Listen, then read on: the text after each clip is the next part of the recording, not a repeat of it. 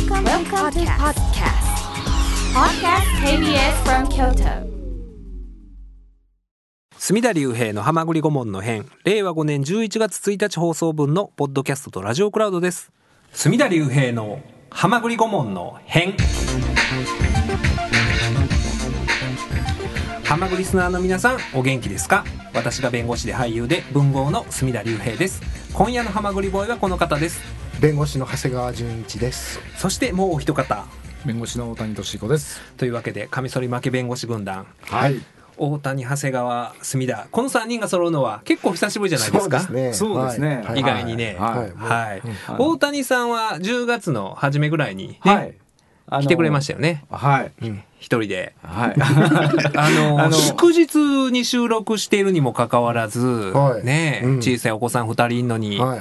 うん、収録来てくれて、はい。ありがたかったんですけど。はい、あのその日に名付けていただいたあのカミソリ負け弁護士軍団の切り込まない隊長っていうのはあはいあのちょっと僕気に入ってて。気に入ってるんですか？あのいいんですか？めちゃめちゃあのカミソリ負けやわ 切り込まないわ。はいはい。すごいいい名前だなと思って。あそうですかそうですか。はいあのすごい気に入ってるんですよ。あ、あの、もう僕、それ失念してました。切り込まない隊長の大谷さんと、ロイヤー純子と、長谷川純一弁護士で。しぶといですね。はお送りしたいですけれども。あの、その回は、大谷さん単独で、はい。えー、ハマグリボーイとして出演してくださった回は、はい。義理のお母さんに大好評だったそうで。はい、あのすごい喜んでいただきましたね。あそうですか。はい、ちょっと途中から聞いたらしいんですけど、ええ。あの途中から聞いたらもうとしくん出てるからよかったわ言ってもらって、あの、はい。お母様はあれですか、タイムフリー機能とかご存知ないんですか？それはちょっとまだお使いじゃないですね。あ、ラジコでは聞いてる。多分そうだと思いますよね。ラジコで、で聞いてるけれども、タイムフリーもありますから、ね。はい大谷さんの義理のお母様、はい、ぜひそれもね使っていただければ。まあ一応 YouTube にも。やれば違法なんで。違法ですか。はい違法ですけれども 違法にアップロードされたものをダウンロードする分にはあの著作権法に違反しないと。一応文化庁の見解では。私的に利用してる限りはでしょ。えまあまあそうですけどね。あそういうんうん。だだそういうふうに書いてありましたから。はい。えーというわけで、えーもうね、11月ですよ、これ。ね。放送日は。はい、そうか11月1日。はいはい。はい日本シリーズ第4戦。4000おーはいどうなってるんでしょうね。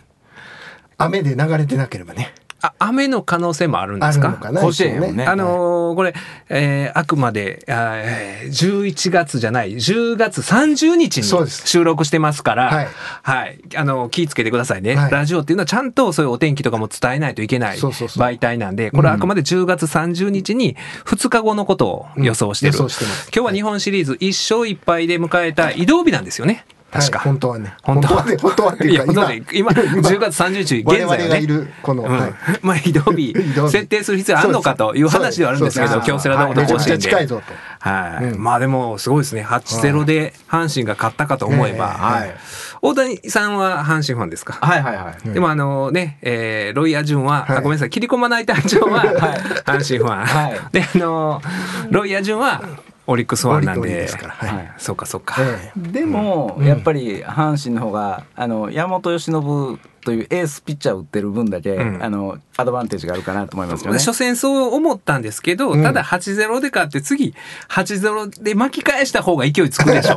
いやいやいやいどうですか？や大丈夫です大丈夫です。あのまあまあ9回ね、屈指というかまあナンバーワンでしょ。はい。どう考えても、はい。その投手をね、はい。打ち崩したっていうことで、えーただこの話を11月1日にしてる人おらんで、ラジオの放送で。そうだそうかもう今、そう、第4戦が行われたとしたら、少なくとも参戦はね、終わってるわけやから。そう。だからその状況で、まあだから今日、この放送されてるね、えー皆さんのお手元の時計では、ね、11月1日なわけで、はい。果たしてうん。このラジオをん。選んでくださるのかっていう、そうね。かな、まあうね。ん。まあそれこそタイムフリーで来てくださったらね、いいんですけど。野球ファンの人はなかなか聞きづらいですね。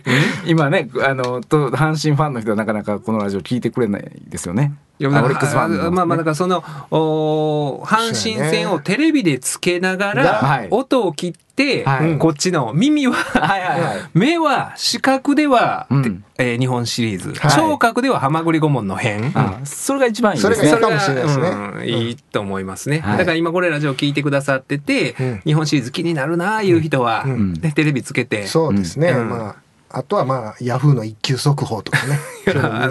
一級速報ってあるんですか？はいありますあるんですか？あれかなり早いね。うん。スポスポナビかな。それも見つつで、はい。えーでも今日はねそんなあーこう2つ同時にっていうのができひんぐらい、うん。ねいろんな話切り込んでいこうかなと。切り込まないよ僕。なたは切り込まない、切り込まないですか？どうですかロイヤー順は。少し。少し切り込んでいこうかなと。いうことで、先週は、うんあのね森合さん、はい。まさ森合正則さん井上直、お井上直やと戦った戦うということ。おそれは副題ですわ、えー怪物に出会った日井上直也と戦うということ、はい。まあ売れてるらしいですわ。あ。もう発売前からもう三釣りっていうんですか、はいっていうの決まってて、はい。うん、すごいですねすごいね。それでね聞いた話によりますと、うん。はい。先週の放送、はい。井上尚弥選手のマネージャーが聞いてくださったらしいんですよ。おお。本人ではない。ちょっとねでもあおっと思った。でいやいやでも井上尚弥選手のマネージャーが聞いてくださったということはいで。最後まであのき思わず聞きましたっていうことをあの森合さんにうん。連絡があったそうで,、はい。で森合さんあのあ前回先週触れられてらっしゃらなかったんですけど、うん。毎試合井上尚弥選手のおその試合前にうんプレイボーイで、うん。あの週刊プレイボーイね、はいあれでインタビューなさってるのが森合さんなんですよ。おはい。うん、だからあの井上尚弥選手ともまあ近しい関係であただそれをわざわざことさんに言わない人なんですよ。はい。あの聞いてくださって分かると思うんですけど、はい控えめで、はいえそう僕はあの声だけで聞いてたら、うん。あの田中弁護士田中至弁護士に あの喋り方が似てて、ーああ田中至る偉いボクシングの話とか、いや今日至るさんかな思ったら違うから そうこの間ね田中至弁護士、その大谷君が来てくれた、うん。祝日に収録してた日に、はい。あの祝日で申し訳ないですけど、うん。来れる人いますか?」っつって LINE グループで私がこうね、お願いしたら、うん。田中さん「無理です」と、私はそもそもラジオに出てるっていうことを家族にも言ってないので、祝日はいけませんって切れて。言うてへんのかよっていうね。なんかね。それはお二人は言ってるでしょ？家族。それは当然あの義理のお母さんが聞いてらっしゃるということは、はいはい長谷川さんも言ってるでしょ？言はい。言うてないって、はい。それちょっと、はい、なんやったらうちの子供に関して言ったら、はい。あのパパは有名な弁護士なんやろって。言いますからね。それはメディアに出てるわけですから。もう有名弁護士ですよ、うん。切り込まない隊長なんでしょ？う切り込まない隊長なんて言われてるのあなただけですよそうよね。メディアで、はい、うん、確かに聞いたことないですよね。自分でね。ね。あのカミソリ負けその上に切り込まないって言ってる。切り込み隊長とかはね一番バッターでよね。言いますけれども、聞きますうん。切り込まない隊長ですから、うん。あそういうふうに認識してくださってるんですね、はいはいはい。お子さんは。はいうん、だから田中イタルはやっぱ変わった人ですねあの人、うん。謎めいてる。い姫ごとにしてはるんですね。ねいろいろ秘め事にしてて、いやーあのこの間あーこあこの週末ね、うん。あの久しぶりにねうん。僕あの結婚式に出まして、あーなんか最近結婚式って減ってないですか？いやというかまあこの年になるとまあ大体同い年の周りの人のうんが結婚する頃に呼ばれるかまあ467にもなってくるとうんなかなかその時になってからまあ結婚する人も少なければそう式を挙げる人自体も減りますよまあ、ね。その友達という関係性ではへ、うん。ね、そういう式を挙げる人いいいなくなってるでしょ、ではい。まあ、僕らも大体同時期に結婚したじゃないですか。まあ。1 2 3年前、うん。その司法試験受かって、うん。研修終わって弁護士になってちょっと経って、うんっていう同じタイミングでしたよねそれこそはい田中さんもそうで、うんあの別にそうやあの結婚式だ時だってさ僕田中さんと なんか挨拶してたよねそういや。してるかな？してたと思うし。はい。はいそういう関係性やったら隅田さんのラジオ行った、別 に言っていいよね奥さんにね。そうやね。はうん。なんやろな。なんか引っかまあ、かんのかなまあまあそれは置いといて。でだから友人関係じゃなくて今回行ったのは、い。はいはいはい九州にあの妻のいとこの結婚式、うん。いとこってちょっと年離れたいとこっているじゃないですか。でそう妻よりもあのちょっと年離れた年うんあーいとこの結婚式で、はい。なかなかねあのもうやっぱ僕年を重ねたなというか、はい。あのこんなん言うとあれですけど、その妻のいとこは聞いてないから言いますけど、はいまあそんなに思い入れないじゃないですか。その妻の妻のいとこで。で、まあ。ねあのめちゃめちゃええ人なんですよ、はい。僕は3回ぐらい会ったことあるかな、ほんまにいい人で、うん。うん。あの僕より随分年下ですけど。で、まあ僕があのこの何年かなり増量してますんであの肉体的にも精神的にも、はい。そうね。大きくなってますんで。スーツがもうほとんど入らなくなっててはい。昔の、昔結構僕ピチッとした ピチッとしたの着てたんでそれが入らなくなってそれを上げてる相手でもあるんですよ。あそうそうそういう関係性ではあるんですよ。うん、あのーピチッとしたやつ。ビシッとしたスーツを上げてるうんぐらいの関係性でそれでもなんかもうねあのー泣けましたね。あ。もう結婚式というこのセレモニー自体が、うん。あでもあの僕も娘ができてから結婚してその新婦側のお父さん目線で見るようになってからは、行くたびに泣けますね。ね、その思い出が、あの、ほんまにね、さ全くなくても、あれ、ん。隣で他人の結婚式やってたんですけど、そこ行っても泣けたと思いますよ、正直。あの、泣けますね。でもそう、もう、なんかそういう感情移入して、はい。うん。ただ、うん。あのね、うん、その子供の頃からの、あ見せるじゃないですか。はい。もう写真をね、小さい頃からこう、はい。だんだん大きくなっていって、はい学生時代の写真とか、もうそれだけで泣けて、うん。もうそうお泣いちゃってたんで、うん。あの最後のあの娘新婦からお父さんお母さんの手紙あるじゃないですか、うん。はいはい。これはもっと号泣するなみたいな、うん、このででもねね。ハードルを上げすぎたのか、うん。その新婦がちょっとね芝居がかってて 思ったように投げなかったんですよね。うん、だだからそあこはちょっとたどたどしいぐらいの方がいいじゃないですか、うんうんちょっと読み間違えたりとか、うん。同じとこもう一回読んで「あこれあさっき読みましたね」みぐらいの方がなんかちょっとね演技が入ってたのかな、うん。うん、ちょっともうちょっとたどたどしい方がこれ これ聞かれてたら嫌な親戚やでそんなこんなこと言うてる親戚。嫌やな。嫌な審査員ですね。嫌な審査員、うん、ちょっと今のたどたどしい方がみたいな。あの 序盤良かったんやけど。序盤序盤いい感じでこう来てたんやけど あの、うん、スライドとか良かったんだけどもう最後のところもうちょっと、うん、たどたどしい方が良かったかなみたいな。普段もっとたどたどしいんちゃうのみたい。な普段の劇場ではみたいな。去年じゃないから。でももう条件反射でそういう泣いちゃうよね。それはわかりますね。うはんうん。ただたただって言うのやめとこう。それは。ああもうもうこれだからもう僕らあるななんか人生の折り返し地点も 回ったんでしょうねこれね回ってます。か？うん、きっと、20キロあたり。うん、回ったんじゃないのかなっていう。いまあすね普通で考えてもまあ46でも倍しても90いくつやからね。うんそれもどう考えてそれはまあもまあそうやね。回っとるね。回ってますよ。回っとるな、はい回っとるしなんかい今までにない感情が、はうん、芽生えるような年にはなりましたけれども、はい。えーそうですよね。だからもう僕らそう同じぐらい同じ年ちゃう？多分結婚したんも2011ぐらいじゃない？1011ぐらいじゃない、3人とも、そうですね。ねえ。うん。私が震災の年でしたね。だから2011でしょ？年。そうですね。ねえ。僕も2010式を挙げた2011年ですよ。君もそうじゃない？大谷さんも。いや僕もちょっと早いと思うよ。うんそうまあまあまあ。まあまあいいですけど。まあ大体同時期にね。まあまあ。いやもうね。お母さんに怒られるから違うやんかって言われたらね。あそっかそっか。聞いてるかもしれないあ聞いてるかもしれないかというわけではいはい、はい。というわけではい今日はあのまあ私のその、ね、妻のいとこ聞いてないことを祈りながらいい結婚式でございました。今日のトピック隅まで読ませてはい久しぶりの今日のトピック隅まで読ませて来ましたね。はい。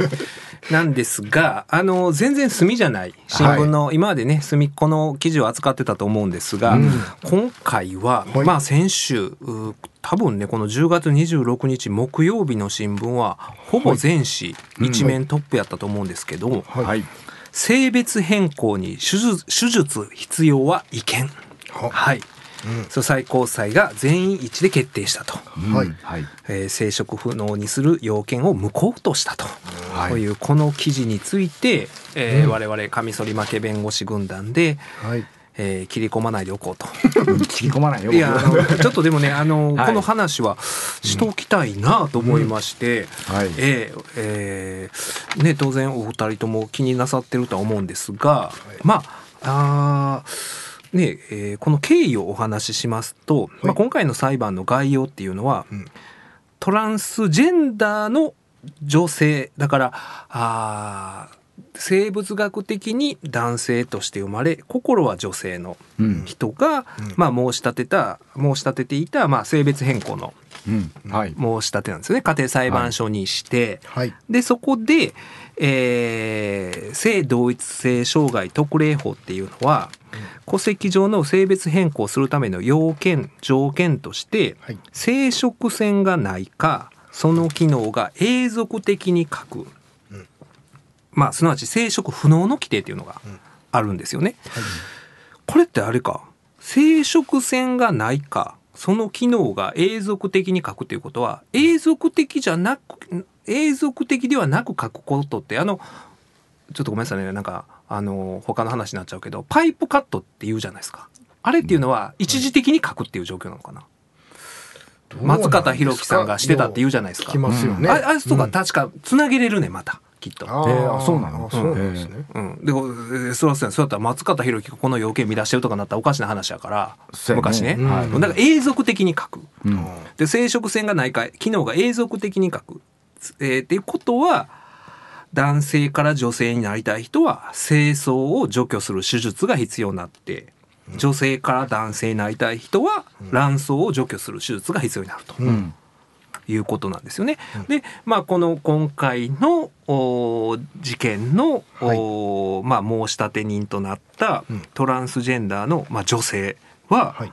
卵巣のおだからあちゃうか。男から女になろうとしてるわけやから精巣を除去する手術をしていなかったということで、生殖不能のこの要件ですよね。うん。うん、生殖腺がないかその機能を永続的に書くっていう要件を満たしてないということで火災で性別変更が認められなくて。はい。で即時抗告したのかな。不服申し立てをして、うん高裁でまあはい判断されるんですけれども、高裁でも判断は覆らなくてはい。でそれで特別抗告って特別抗告なのかなこの場合の不服申し立ては。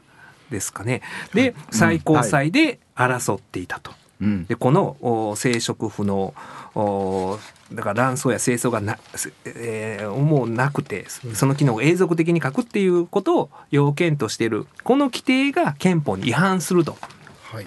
いうことで争っていた。うん。で最高裁が確かにその生殖不能があ必要だとする要件はあ憲法に違反して無効だとうん判断したとはいはい。いうことなんですね。はいで、最高裁はどういうふうに言うたかと言いますと、うん。辞任する性別この辞任というのは自ら認める、えー辞任する性別で法的に扱われることはまあだからその国に、えー自分が認め自分があー認めてる性別で男として扱われるあるいは女として扱われる、はい。ってことは重要な法的利益だと指摘して、こう生殖不能の要件は幸福を追求する権利を定めた憲法13条が保障する。自己の意思に反して身体への侵襲。侵襲ってこれは、えーこの犯される侵害の侵害の侵に襲うですよね。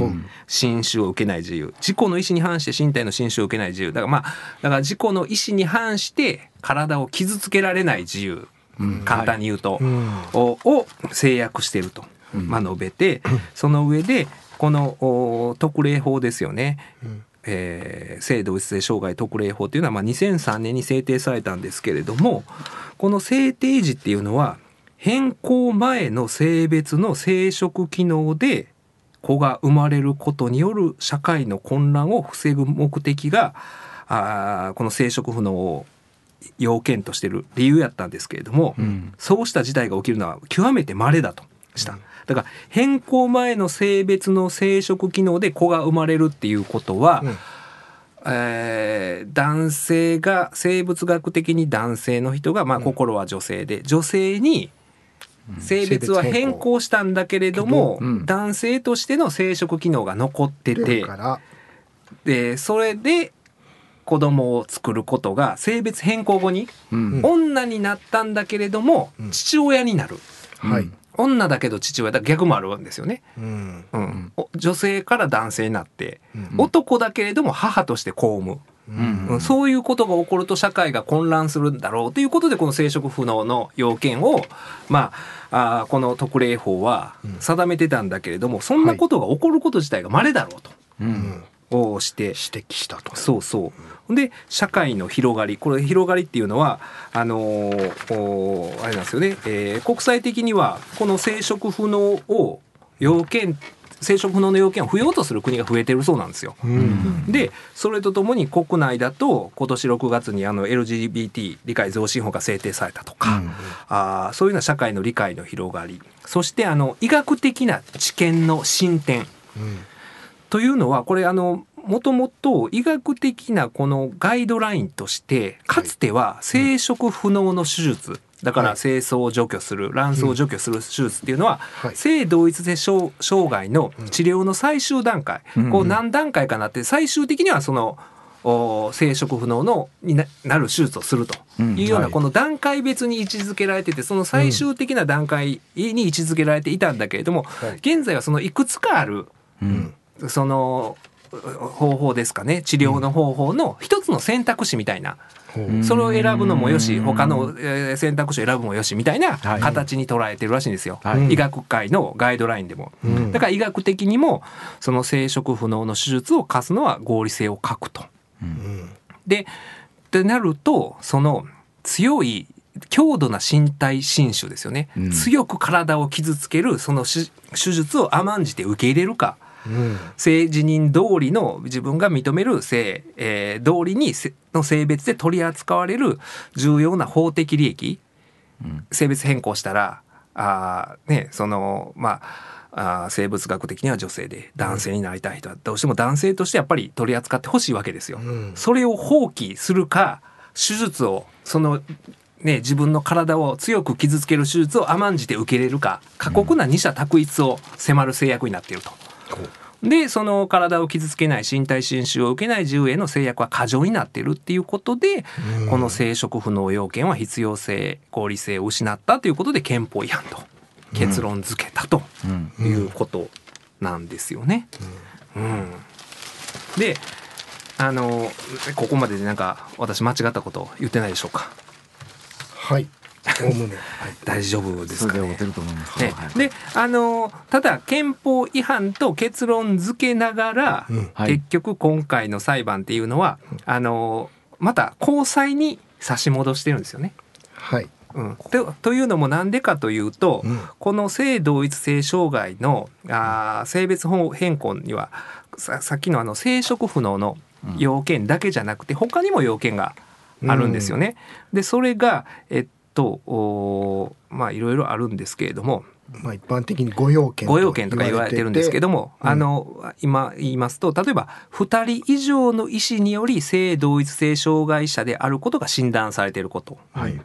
これ入れたら 6, 6要件になるんですけれども、うんうんそう医師がまあそういうふうに診断してる。うんで、えー その申し立てをする人が20歳以上であること。あ、じ今だから18歳か。18歳ね。今成人が18歳になってるんで18歳以上であること、はい。で現在結婚をしていないこと。はい。で未成年の子がいないこと。現に、はい。今未成年の子がいないこと、うん。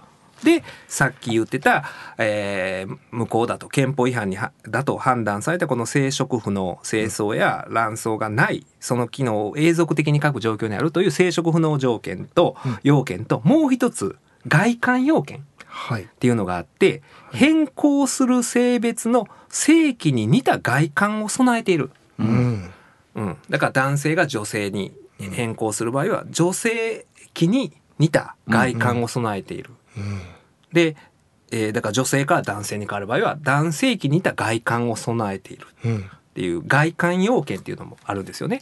で今まであの、えーこの紹介していた事案っていうのは、はい。生殖不能の不能要件っていうのを満たしてないっていうところでもう足切りというか、うん切られていて、うん。外観要件について満たしてるかどうかの判断すらされていなかった。うん。だから、もう一回ちゃんと高裁で改めてその外観要件であのこの申し立て人そして代理人はこの外観要件も憲法に違反してるって言ってるんですよね。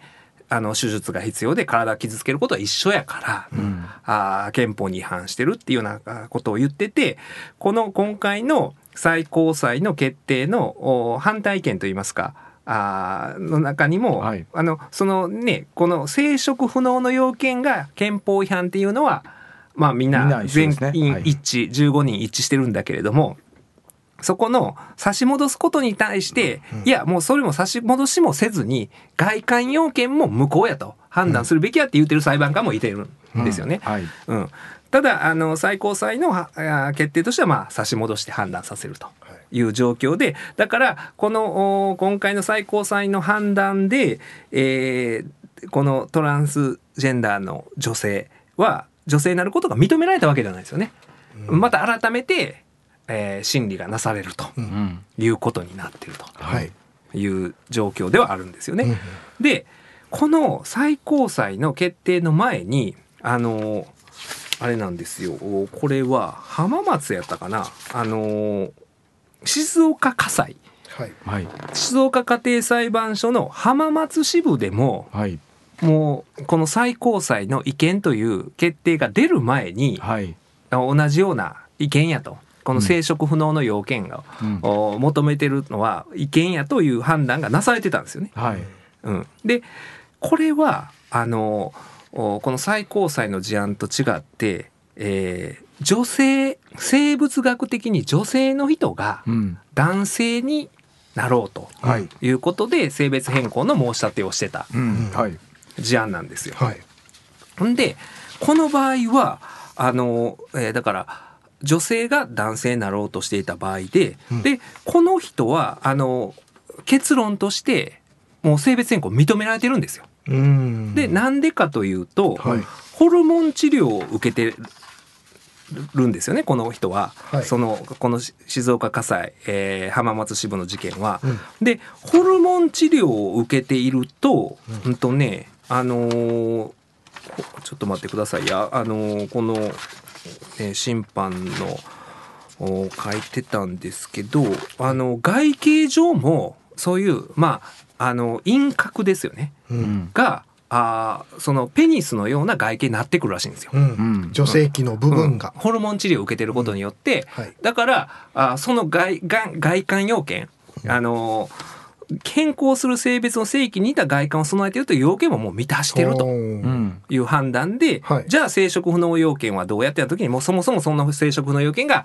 違憲憲法違反ではい。体を傷つける、うん。自分の意思に反して体を傷つける間で自由を侵害してる違反やから、うんっていうことでその要件がなくなって、はい。で外観要件ももうそれで、えーホルモン治療を受けててうん投与を受けてて、えーそういう輪郭が男性器のように見える外観になってるということでそれも満たすとはい。いう判断でもう性別変更自体が認められてるんですよ。うんそのはあの静岡火災のは。だからもう男性として女性と結婚ができるというような状況になってるわけですよね。うんそこがこの最高裁の事案との違いで。うん。だからこのは裁判の今回の最高裁の判断によってこのトランスジェンダーかトランストランスジェンダーの女性か。トランスジェンダーの男性かによってもちょっと違いが生じてるんですね。うんはい。うん、あの取り扱いの違いというか、うん男性から女性の場合っていうのは、うん。どうしても外観要件を満たすためには、うん。男性器を切除せなあかんっていううん。うんっていうことになるわね。ことになるわけで、はい。そこの違いがあるんですよね。うん。女女性から男性になる場合はさっきみたいにホルモン注射で、まあ、でもそのホルモン注射の投与を受けること自体が、うん。あの体に負担かけるということもあるんですけれども、うん。それに加えてそういう手術うん。切除する手術が必要かどうかというのは男性と女性の生物学的に男性か女性かの違いによって変わってくるとうん。いうところもこの違いはあるっていううん。ことなんですよね。どうん、すごい詳しく解説していただいてよくわかりましたけども。はい。いやあのこれはねあの、はい北野誠のズバリサタデーで話したから多分そうやろうな思って見て。て あのそこにカンニングペーパーがあるからさ。いやいやこれだからねあれですよ、あのズバリサタデーではい僕このね、あのは浜松支部の事件をまず取り扱ってたんですよ、最高裁の前ほんで今度同種の事案で最高裁で出ますって言ってて、でほんで最高裁のが差し戻しってなって、うん。どういうことやろうな思って。あそうか男性になるか女性になるかで外観要件の、うん。そのクリアする、うん。このハードルが高かったり低かったりするんやみたいなことにあそこで、うん。あーっと納得してね、ううん。んなんですよ、うん。うん。っていう話で。うん。うん。まあまあだからあのーこの結論自体はうん。いかがですか？そのお二人は。まああのね僕の 情報ソースはあのヤフコメだったりするのでヤフコメとか。ななんでお前その誰かわからん人が言ってるコメントを その放送が放送資格ある人間がヤフコメを参考にしてんねん。ヤフコメを見るとそのね公衆浴場に、うん。えーとそういう、えー男性器を持ったひ人が女性のところに入るのはどうやねんみたいな、うん。そ勘違いをしたまあ、この解説を聞くと全くそうではないわけで全くそうではないと言わないですけども、うん。今そこが話になってるわけですけど、うん。それを意見と言ったわけではないわけですけども、うん。まああのそういう批判がすごくそうそう。あってと、うん。まあそのことはすごくこの判決の中でも問題にしてあるわけですよね。判決の中で結論を導く部分ではそこ触れてないけれども、その反対意見っていうところで、はい。その外観要件もちゃんと積極的に憲法違反って判断して、うん。もう性別変更認めろって言う裁判官が何人かいて、でその人らはそのあの公衆浴場のこととかも言及してるんですよね。うん。でなんて書いてたっけ？そこの。あのあのね。要は外観要件が必要だと。まあだからその立場に対しての、まあ。だだから今その大谷君が言ってたヤフコメで書かれてる、うん。その危惧してる声っていうのははい。何かと言いますと、だから男性器がついたままうん。性別変更が認められる、はい。となると、うん。おだから女性として男性器のついた人が女性の女風呂に入ることになるんじゃないか。それが混乱を招くんじゃないかみたいなことを、まああのこの国のおそういう保守層といいますか、うん。あー人らは言うたり、はい。えーするんですけれども、はい。それは問題がそもそも違うやろっていうようなうん。話なんですね。今回はその性あの性別をその自分の性自認と同じように、まあ、国から取り扱われるうん。ために、えーそういう手術が必要かどうかっていう話で、うん。えーそのここのね反対意見、えー用紙、えー朝日新聞にも書いてありますけれどもおこの草野光一裁判官はどういうことを言ってるかというとおどこに書いてたかな、ほんとねまあもうね老眼でね あの小さい字が、えーだからあのこれは結局うだから公衆浴場などの施設の管理者が利用規則を定めるにあたってそういう、あのあれですよね。そういうそこをもうなんだろう外観上のあれで、そういう外観上そういう男性器がついてるのか女性器なのかっていうところで別に区別してええやないかっていう話よね簡単に言うと。とかまああの、えーそういう水着を貸したりみたいなことでなんかできないかみたいなことも書いてありますね。うんうんうん、だから公衆浴場などの施設の管理者が利用規則を定めるにあたり、えーそういうあれですよねあのおーうん、注意を払ったらうん。なんとかなるなんとかなるというか、まあ、そこの公衆浴場がルールを定めて、ううん。んね、そういう、まあ、男性器ついてる人は、まあ、女風呂には入れませんと。うん。いうのを別に定めたらそういう混乱も起こらないし、そもそもそういうことを別にまあ今回の事案でもそうですけど求めてるわけでもないんですよね。そのあの将来的にそういうことがもしかしたら問題になることあるかもしれないですよ。うん、その、うん。あの、せえー生殖機能を持ったまま、うん。あー性別変更が認められてその人らがその自分の性自認に基づいてで例えば公衆浴場の使用を拒否されたから、うん。それはあー憲法にも違反してるとか、うん。あーだからそのまあねそういうことを言って争うことはあの将来的にあるかもしれんけれども、はい。別にそんなことを今争われてるわけでもなくて、あのでその時は別にそれは私は合理的な制約やと思うんですよ。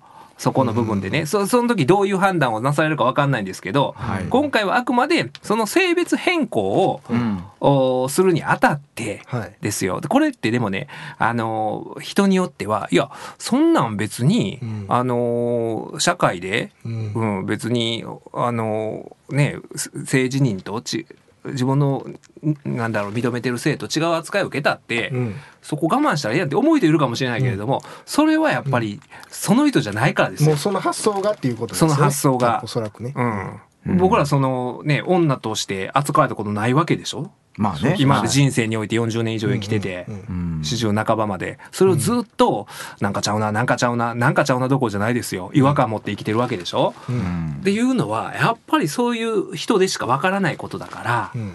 うん。とは思うんですよ私は。はい。えどななんか言ってよそれは。だっていろんな意見があっていいね。だってこの同じ同種のあの事件で4年前は憲法違反じゃないっていう判断を最高裁はしてるわけですよ。ううん。んで4年の中で、えーこれから社会が変化しするかもしれんから、普段の検討が必要やと、うん。ずっと絶え間なく検討する必要があるっていう4年後で判断が変わったっていう。うん。まあやかあのもうだからその当時4年前の最高裁ははい。社会が混乱することの方に重きを置いてたわけですよ。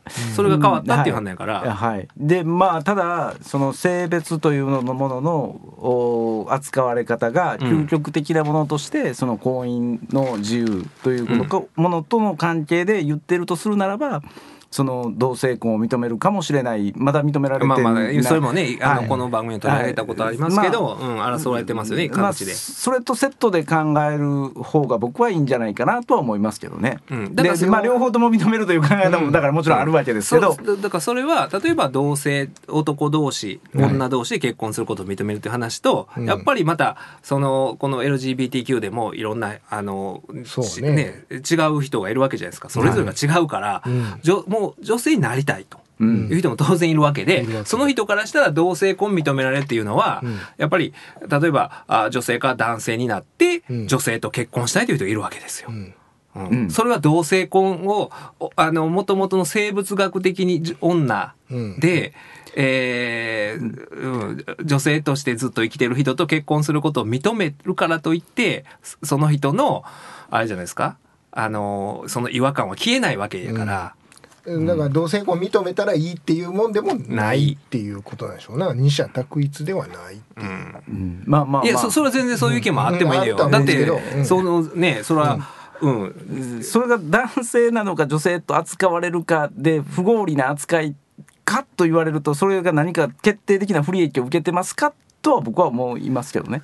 だからだからそれはあのちょちょっと、うんあのそれはそうでないと考えてはる人が、うんうんまあまあね。のその当事者はそう思うはるのも分かるんですよ。うんわかわかるんですよ、うんそれも分かるんだけどっていう意味です。はい。うん、だから、うん、だからそそれはねあのぼ僕はでもねあのただそういうふうにまああのうん、まあ大谷君は別に反対してるわけじゃないと思うんやけどその本当にじあの積極的に反対して社会が混乱するってことを声高に言う人もいてその中にはちゃんとこの判決の言わんとしたことを理解せずに言ってる人もいれば、はい。理解した上ででもやっぱり混乱する方が大きいんじゃないかっていう人も中にはいると思うんですけど、はいはいはい。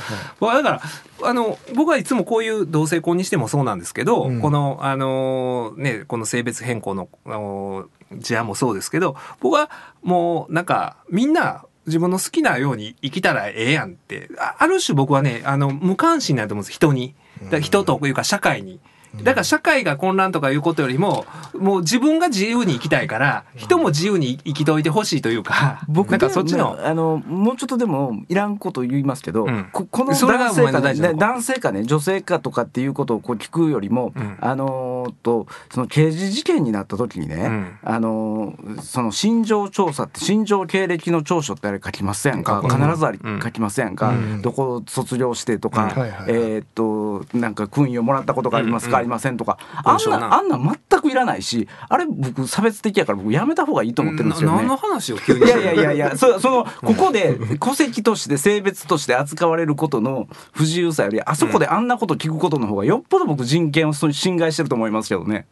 うん。ただでもそれはあのその人が今までどんな人生を歩んできたかっていがうのはことこととそのものをまあ取ったことと何の関係があるのあれ？で書く 書くことがあれまあ基本的に義務になってるやん。まああのこと聞くことの方が僕よっぽど人権侵害であれをほっといて戸籍で男性か女性か扱われてるかどうかを意見とかっていうのはそこよりもっとひどい人権侵害ほったらかしてると思うけどあな。そそうそういうふうに思う？はいまあでもそこほっとかれてるからこれ OK っていうことではまあないねんけど あの長所俺本当にやめた方がいいと思うけど。いなや。まあ、うんそうそうかな。なんで学歴うんうんがうん。あのこのものを取ったことの犯罪となんか関い係あります？やいやそれは関係あるって言って別にそこからその今までのあの生育歴からその犯罪を証明してるわけじゃないじゃないですか。どっちかというとその人をあれまあでも何のためにやってると何のためなのかな？いやいやあれはそういう調書を作りなさいという規定があるから作ってるんだけども、んあその規定自体が俺ものすごくおかしいと思ってるよ。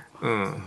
たうん、だからそそういうふうに思う人も多分取り喋ってる人からしたら多いかもしれないし、ただ一方で、うんどんどん話取れていくな。あの私ねほんまにある、うん。あのー国選事件で、うん。それはもうねあのどの程度言うていいのかな？あのまあ前言うたかな。ほんと元プロ野球選手の事件があったんですよ。うん。はい。元そのそれは心情経歴を読まないと分かんないことで、はい。うんでその人はあーもう後にヤクザになってはったんですよ。はい。でも国選で頼むヤクザなわけですよ、うん。国選しか頼まないうん。頼めない経済的にヤクザなんていう状況になってはった人で、はい。でその人のだから心情経歴の中に、うん。その何十年も前のうん。プロ野球選手やった時代のことがうん。2行か3行ぐらい書いてあったんですよ。はい僕はそれがすごい気になって、はい。その調書を読んで、うん。あのその人と話してその人はその事件のことに関してはほとんど口を開かんかってんけど、ん。まあまああのもう認めてた事件やけどね、うん。そのそこの話を僕聞きたいんですって言ったらほんまにそこを僕接見行ってうん。23時間ずっと野球の話して っていう まあそれはそういう人もいるっていうだけの話やけど あのいやいやだかうん。らそれにしたってもうん。過去にプロ野球選手であったかどうかなんてうん。全く関係ないことをん。あそこで触れる必要がありますかと。それをだから発表するのもものすごく気に食わない。俺今日は。は切り込みましたね。いや変なとこちゃうとこ切り込んでんねん。話それてんねん。まあだからそういうあなたが言いたいのは、うん。あのそういう理不尽な目に遭ってるのは別に他にもいろいろやるし、うん。今それを例に挙げたことも、うん。いや最高裁判所が正すべきはあのもっとあのうそういう個人のアイデンティティに触れてる部分の、あの調書を許してること自体が僕はよくないと思ってあますよ。まあまあね常にあの調書を目にしてるわけやから、はその刑事事件の上告まで行ってる事件とかやったらね、はなんでこんなこと聞くんやろってなんで言わへんのやろっていうあの調書違憲ですよ僕からすれば。そうそういうのって争われてないの今現在どうでしょうね。ねやったらええやんと思うけどね。いやあんたがや。あんたがいやいや多くの場合そんなことしたらえ被告人に不利益になるからできないですもんね。うんまあまあまあ。まあまあそれはい一旦置いときましょう。置いときましょう。はい。置いといて置いといてあのーまあこのお話ですけどねそのだから結局そこの部分があの外観要件についてはあの最高裁は判断しなくて差し戻してて、うんはい。でもそう外観要件すらもう違憲やからもうこの最高裁で性別変更認めたらよかったやろっていう反対意見の裁判官が外観意見外観を要件も、お憲法違反やっていう中で、えーいろいろその反対利益として、うん。うん今言ってるようなその公衆浴場で混乱が生じるんじゃないかみたいなことはこうやってフォローできることやし、うん。っていうようなことは書いてるうんんですよね。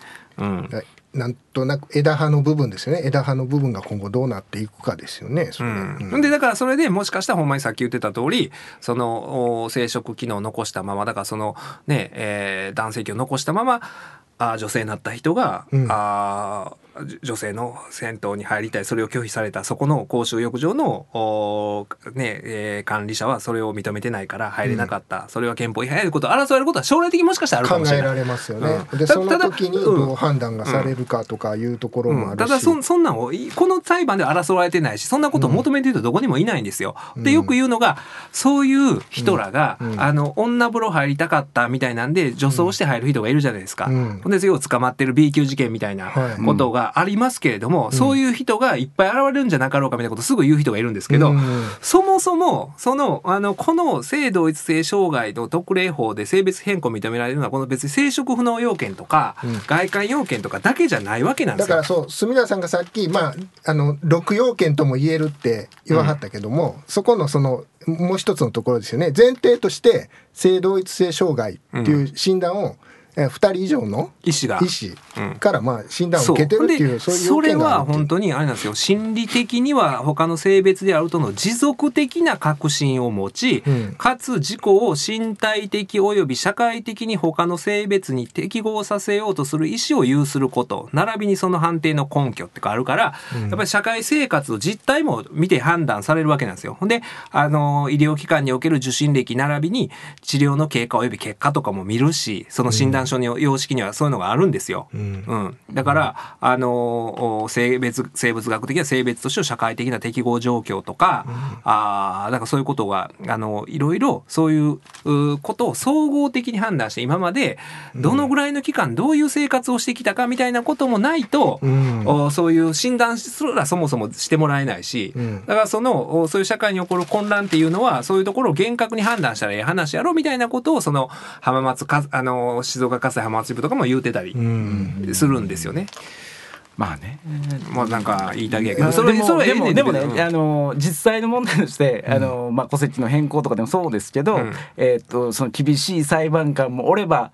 ゆるい裁判官もいるいる。ゆるいお医者さんもいる。このゆるいお医者さん2人とゆるい裁判官がこう混ざった時に一番ゆるい感じで認めてしまうってこともまあまあまあ、それはそれはそうよ。うん、それはもうこれ実刑やろなって思ってたのに執行猶予認めてくれる裁判官とかいるやんか。いますよね。うんはいほんまに。まあね良いこと悪いことあのどっちにしろまあいろいろねその程度がありますもんね、その判断の、ん。判断のばらつきがあるんで。ちょっとあるのよね。いやだからまあまあだからだからだから僕は大谷君の方がなんかねやっぱりね人に関心があるんやと思うわ。こう見えて、だからこんな混乱も起こるとかを言うけど僕は基本的にあのほんまみんな自由に。いやだからそれはほんまに僕自分に返ってくるみたいなずるい発想かもしれん、あの俺は自由に生き誰にもあの自分の生き方で口出してほしくないから他の人も口出しせん世の中であってほしいっていうところは基本なんですよ。うん、だからそこで社会がどうなるとかよりもそれぞれがまあ自由にあの誰にも干渉されず、うん、あの自分のあ、うん、思うところに従って、うん。そそれが犯罪とかじゃない限りね、うん。人の権利を侵害せん限り。まあね。うん、っていうのやったらええやろなっていう、そうやね。うん、だからもしかしたら僕があの心の中で軽蔑してるそのね与党の保守的なじいさんとかの方が社会のことを考えてるかもしれない。もしかしたら、うん。これやったら社会が混乱するやろ。そういろんな弊害うん。僕はそんなことよりもほんまにもうもう人のことを干渉せんでよろしいやん、うん。その人が人に他の人に迷惑かけてんでよろしいやんという。だから人に迷惑かけてなかったらよろしいやんっていう考えやから僕は例えば男性器を残したまま、うん。お風呂ねその女性風呂あのお女風呂に入ることまでは僕は認めた認めるべきはないと思ってますよ、うんそこは、うん。それを見たくない人もいるし嫌がる人もいるしそこはやっぱり他人との権利がぶつかる場面やからでも僕はこの性別変更に関して言うと、ううん。んぶつからないから。だからそこをまあなし崩しにそうなっていくと見るのかどうかっていうところなんでしょうね。まあまあね、伝統的にそういう生物学的な分類でずっとね、えー分けてたでしょっていうのも、まあそうかもしれないけれども。まあうん。どまあでもねやっぱり政治人のとこやっぱり切実な問題やとは思いますけどね。それはね一番うん。その、アイデンティティの部分ですよ、ほんまに。そんなに大事かって思っちゃうこと自体がもうそのもそう。う我々もうん。う政治人とあれが戸籍上の性別が一致してるものの、まあ勝手かも勝手な考え方かもしれない前も僕は夫婦別姓の話した時言ったと思うんやけど、うんまあ、僕は結婚しても隅田じゃないですか、はい。妻は土橋から隅田に変わったわけですよ。うん。はい。でなんかの時に夫婦別姓のそのなんか裁判のあれかなの話を妻としてる時になんかいやもう大変やったと変えるのが、うん。職業上も変えなあかんわけですから、うん。はいはいしちょっとまあ司法書士で変えなあかんしいろんな手続きとか大変でっていうふうに言っててその大変さにそもそも夫婦でありながら僕は気づいてなかったから、うん。そもそもね。うん、だからやっぱりねそれはあのやっぱり、うん、自分で体験してないと分からんことやとは思うし、うん。うん、だからあの前もあったじゃないですか。あの経済産業省の職員であれはだからはい。トランスん。女性か。はい。うん、男性だけれども女性心が女性ずっと女性として生活してて、はい。そのおああれですよねトイレトイレの使用をめぐってあれも最高裁が判断したんかな。あの憲法違反やみたいなその使用を制限してるのはあれにしてもそのやっぱりああの人らずーっと違和感持ってるわけでしょ、うん。そのあの子供の頃がトイレ入るたんびに男風呂、男風呂じゃない男トイレ入る時にいやここ嫌やな恥ずかしいなとか思いながらね。でやっぱりトイレっていうのは僕はトイレとまだお風呂とか違うと思うんですよ。すね。トイレっていうのはこうあのじょ特に女性用のトイレやったらうん。個別ではないですか、うん。トイレが。うん。うん。うん、ででも男性用のトイレはもう個別じゃないから、うん。なんかその違いもあるし、うん、だからお風呂とはまた分けて考えなあかんと思うけれどもだからあの人だってずっとその違和感を感じて生きてきたわけでしょ、うんうん、そんなんて僕ら想像もつかへんやんかそこは。だから理論上は両方あり得ると思うんですよ。その今回のこの性別変更に関しても4年前は合憲や言ってるんです生殖不能の要件がいると。それが4年後は変わった。だから理論上は両方あり得るけれどもそれが嫌で嫌でしゃあない人がいることは間違いないじゃないですか。まあねはいさっきのあの、あのそのトランス女性のトイレのことでもね、うんだからそそこは間違いないと思うんですそこが間違いない事実としてじゃあどう扱うのがええんやっていう話でそこは間違いないと思うよな。そのうん。ただだからそれはでも考え方はいろいろあっていいと思いますよ。うん。まあわかりますけどね。大谷さん的な考え方もあるし私には。それは、そうそうそう。だからそれはそれはもうん。う100%なんか俺全然全く理解してない。やめてよいや違う違うだってそれはあの理理屈としてもそうやから。だって4年前最高裁が合憲言うてんねやから、じゃあ4年で何変わった？社会が変わった言うてるけどそんな言うほど変わってないやんか。うん。ですよね。むしろその反対する人の反その反対意見は強くなってるぐらいじゃないですか。その数は変わってるとは思うんだけど、うん。反対やっていう人が強固により強固に言うようになってる気もするし、うんただ僕はほんまにあの無関心かもしれんけどでも結局人の自由って無関心でいてもらえることでしょ。うん干渉されないことなんですよ。その積極的に、えーあの、なんか、世話焼いてもらわなくて、ほっといてもらうことが自由じゃないですか。元来。自由っていうのは。だほっとけよと僕は思う。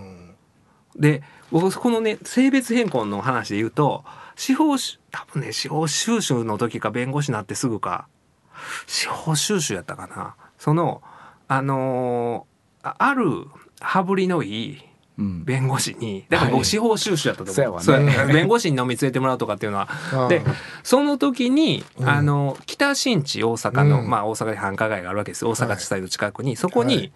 だからニューハーフっていう言葉も今は言わない方がいいんですかね。ニューハーフ。どうなんやろう。ニューハーフ大丈夫なの？ニューハーフのすすごいあのーまあ華麗なショーをする高級のはい。クラブが。見たことありますね。あるでしょ、はでもう見ててかっこいいでしょあれ。あこのショー。いうんまあかっこいいしあのちょっとまあエロティックでもありますね、うんそうそうそう。はい。ちょっとじゃないな、うん。だいぶエロティックですね。でそこでそこは逆にボーイがうん。トランスジェンダーの男性。だから、あーうん、生物学的な女性だけども男性に心は男性でその人はあのね話してたらあの性別変更のその申し立てをして認められて変わったって言ってありました、おおはい、はい、だからもう男性になった人やったんですよ、うん。でそうだからこう性別が逆転してるお店なんですよ、うん。ボーイがそういう人がやってらっしゃって。でその時にななんか僕ね話し込んでそのボーイのはい。人と。